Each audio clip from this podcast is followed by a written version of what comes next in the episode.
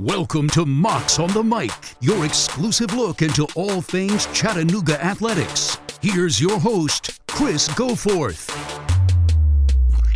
Back in for another edition of Mocs on the Mic as uh, we get set for Chattanooga Wrestling. Kyle Ruschell the Mocs wrestling coach will join us. They've got their blue gold event happening inside the pavilion on Saturday morning. So when you come out to watch the Mocs take on Furman in football, come out a little bit early. Start your tailgate a little bit earlier on Saturday and check out some Chattanooga wrestling happening inside the pavilion. It starts at 10 o'clock.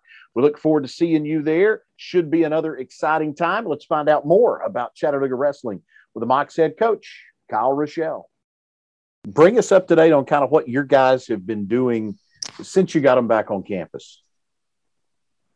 Um, we, I mean, we hit the ground running right away. Um, right when school kind of started, uh, we get our minimum or maximum eight hours with these guys, and we utilized all eight hours. Um, and so we were hitting the weight room. Um, we were getting on the mat as much as possible. Uh, and we were going over little techniques while still trying to callous their bodies to prepare them for the grind that is a season.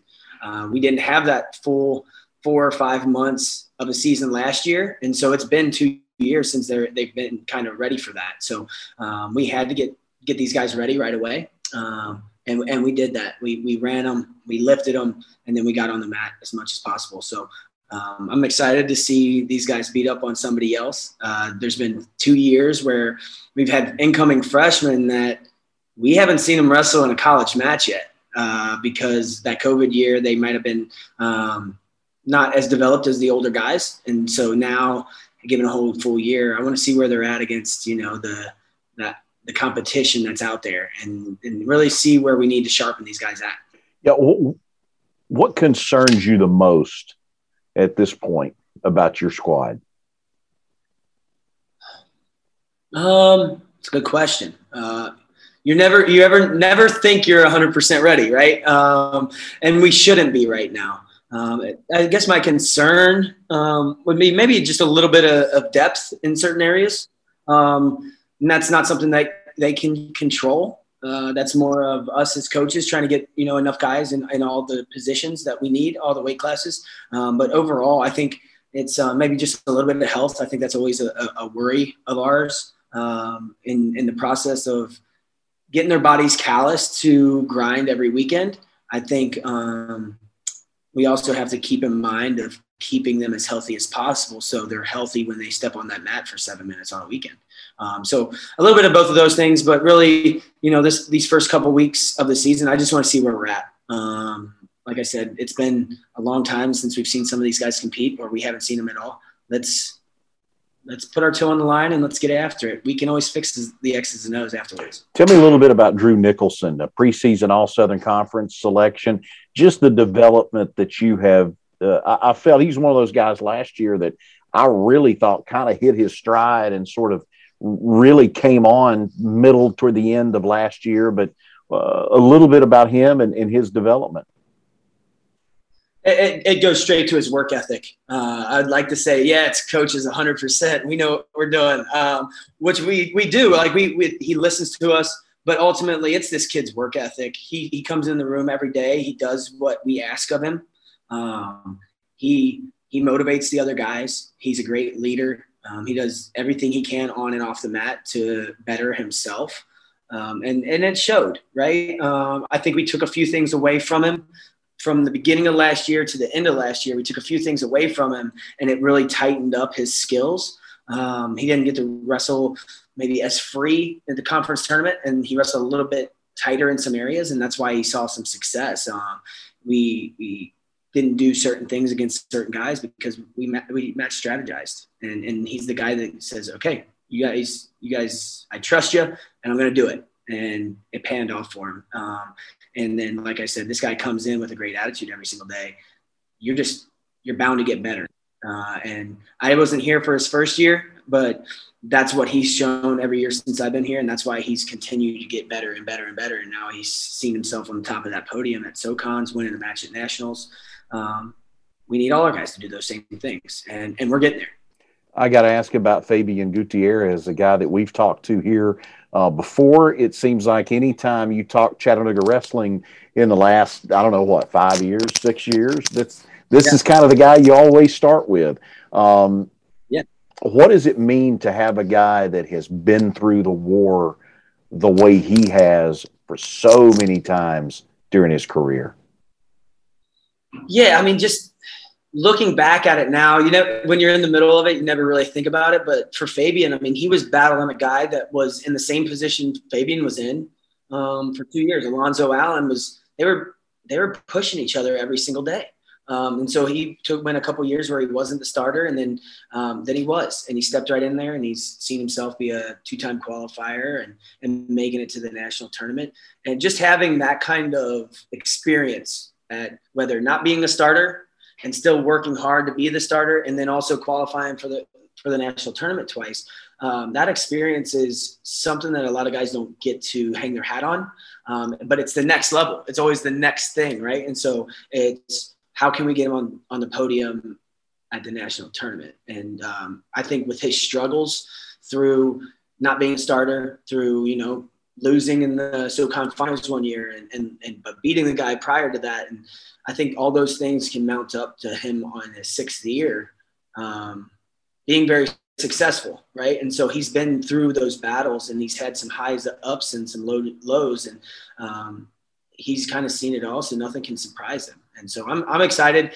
He said, "Hey, coach, I'm not coming back for my sixth year just just to you know do the same things I've done. So uh, let's let's put that foot on the line and let's go attack these guys." That sixth year, that the, the COVID year, is I'll I'll call yeah. it right.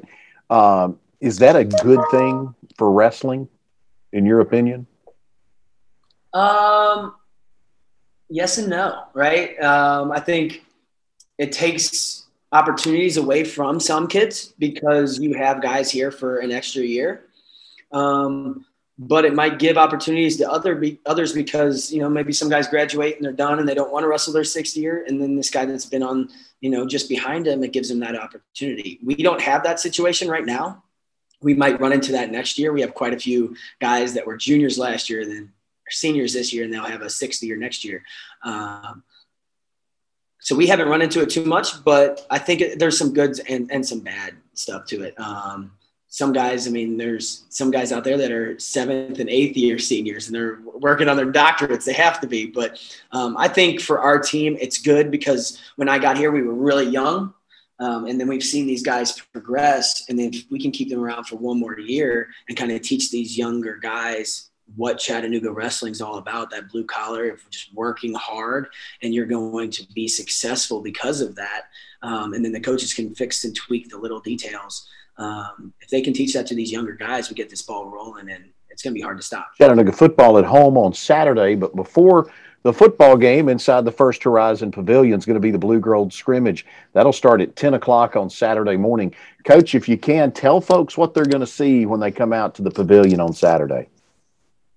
Uh, they're going to see a lot, right? So again, like I said, we have two years basically of freshmen that are alumni, um, fans, everybody hasn't seen, and so this will be a great first time to see these guys that names they're not familiar with. I mean, we had a guy that came into my office a month ago that said, "Coach, I just had my first in-person test," and he wasn't a new freshman. He was a guy that's been here for a year and a half, and so it's crazy to me that that like some of our alumni don't know who these guys are. It's like, oh, this kid's good, and they're like, oh, we haven't seen him wrestle yet. I'm like, well, he's been here for a year and a half. It's crazy to me. So they'll get to have the first experience of seeing some of these guys that they haven't seen in our lineups, meet some of these freshmen. Um, but there's going to be those high high quality matchups too.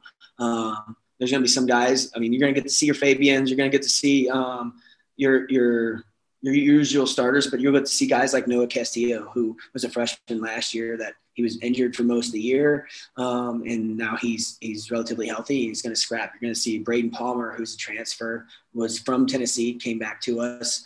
Um, you're going to see guys like the uh, Matthias Irvin at heavyweight. You're going to see Thomas Sell. His dad wrestled here. We we haven't seen him in that Chattanooga blue yet. So we're going to see a lot of new faces, but we're going to see these guys scrap hard. They uh, haven't had the opportunity to wrestle in those singlets, and they're going to you know put a show on, and and that's ultimately what what we want as coaches is to go out there, wrestle free, but also just scrap and, and wrestle hard. And, and like I said earlier, it's it's about fixing the little details. But if if you don't go out there and wrestle hard, that's when we as coaches get upset because that's what Chattanooga wrestling is going to be all about. Give me a name, maybe two that we don't know yet, but you think by by the end of this by the end of this year, uh, by the end of January, give me a couple of names you think we're going to know well by then.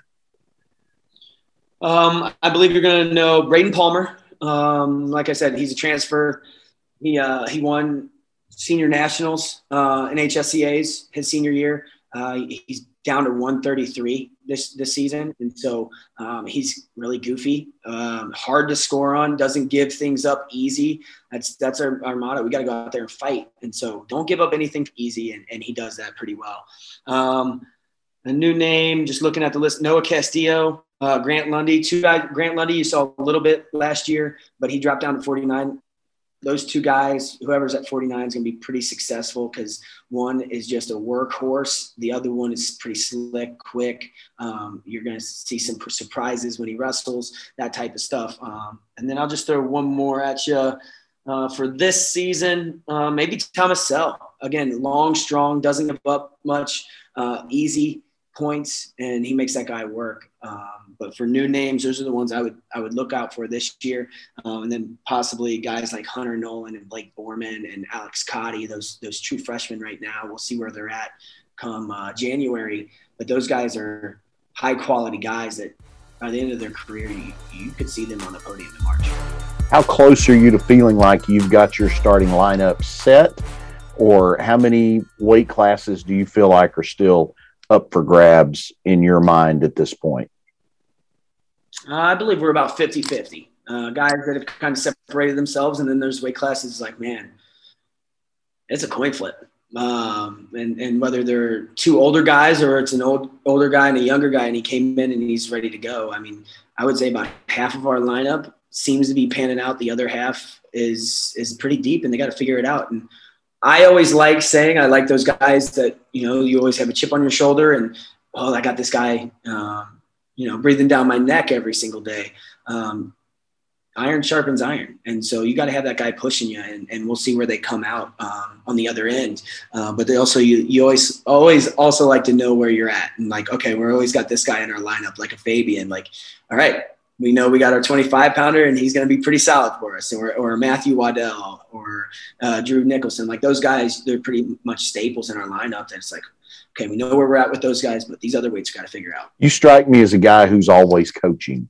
So I would imagine that while Saturday, yes, there's part of that is there for the fans and the alumni and everybody. Certainly, a, I think a great opportunity to be able to promote your program and maybe expose it to some new eyeballs.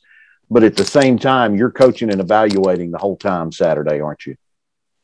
Oh yeah, I'll have my notebook. I'll be like, oh, guys, we we've been working on this single leg and how to finish it all all preseason. Why aren't we doing it? And whatever it, that position is. Hopefully, we're not in that one. But um, yeah, I'll be taking notes on each guy. We'll be getting film on them, and and like like I said earlier, it's just we got to get out in that match scenario situation and see where these guys are at. And I think this blue gold scrimmage, although we we know what each other does. Um, and so guys might be a little bit tight and the score might be low or, or whatever. We still get a good uh, view of what we're going to be looking at. Um, and then the next weekend with Cumberland being here, uh, that'll be a little bit better because, you know, we we don't know what those guys do and they don't know what we do so we'll have a better understanding then too. So we got two weekends where um, as coaches we can kind of evaluate to you know prep up for those those Rutgers and clarion and davidson uh, right away. Yeah, real quick before we finish with you um, and i'm sure we'll do this again. We'll talk more about the the conference and we'll talk more about your schedule but we got to mention at least uh, mention the Southern Scuffle a little bit and what's happening with that. So if you can, it's always a big day. It starts on New Year's Day, goes January 1st and 2nd. It's inside the McKenzie Arena. It's going all day. Tell folks about it and that level of competition that uh, it's always tremendous at the Scuffle. It's the best tournament out out of um, like second to the NCAA tournament uh, and you're not going to get a better feel.